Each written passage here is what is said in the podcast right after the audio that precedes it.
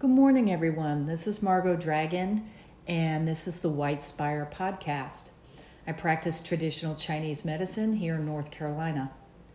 I wanted to talk to you briefly about uh, the posting that Russell Brand had just posted about heartbreak and love. Since I'm in Chinese medicine, I have to look at the laws of nature and the physics of love. Love or joy is the emotion that's tied to the heart and the small intestine in Chinese medicine. So when we think about love, we got to think about the heart of the matter.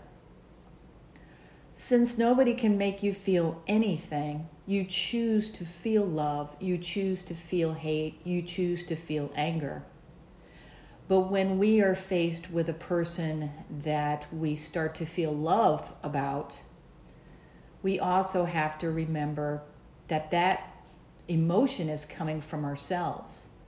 And if we reflect and start to investigate the similarities between us and this other person that we have deep feelings for, you will find that there are patterns of behavior that are similar to your past history of your own life. It may be that that person came from an alcoholic family, or was abused, or was abandoned, or was adopted, or had mental issues in their family. And the deeper the love, the deeper the pain within yourself, that the love is a reflection there to help you overcome. Remember, we're not victims, but we are healing, growing, and evolving human beings that are all seeking the same thing. But the reality is, the love that you've always wanted in your life is always within yourself. And nobody's going to fill that gap for you.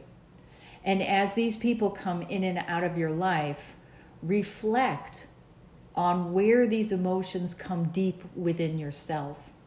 Hypnosis is very, very good at allowing yourself to reflect with that.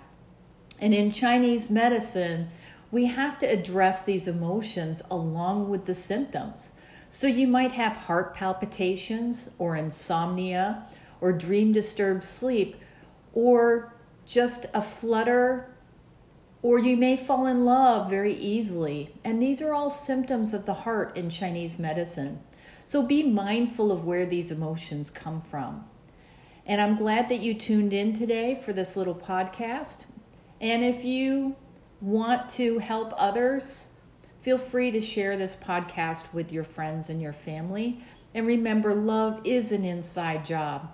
So, what you see in the mirror, start finding that love within yourself. Thank you for tuning in.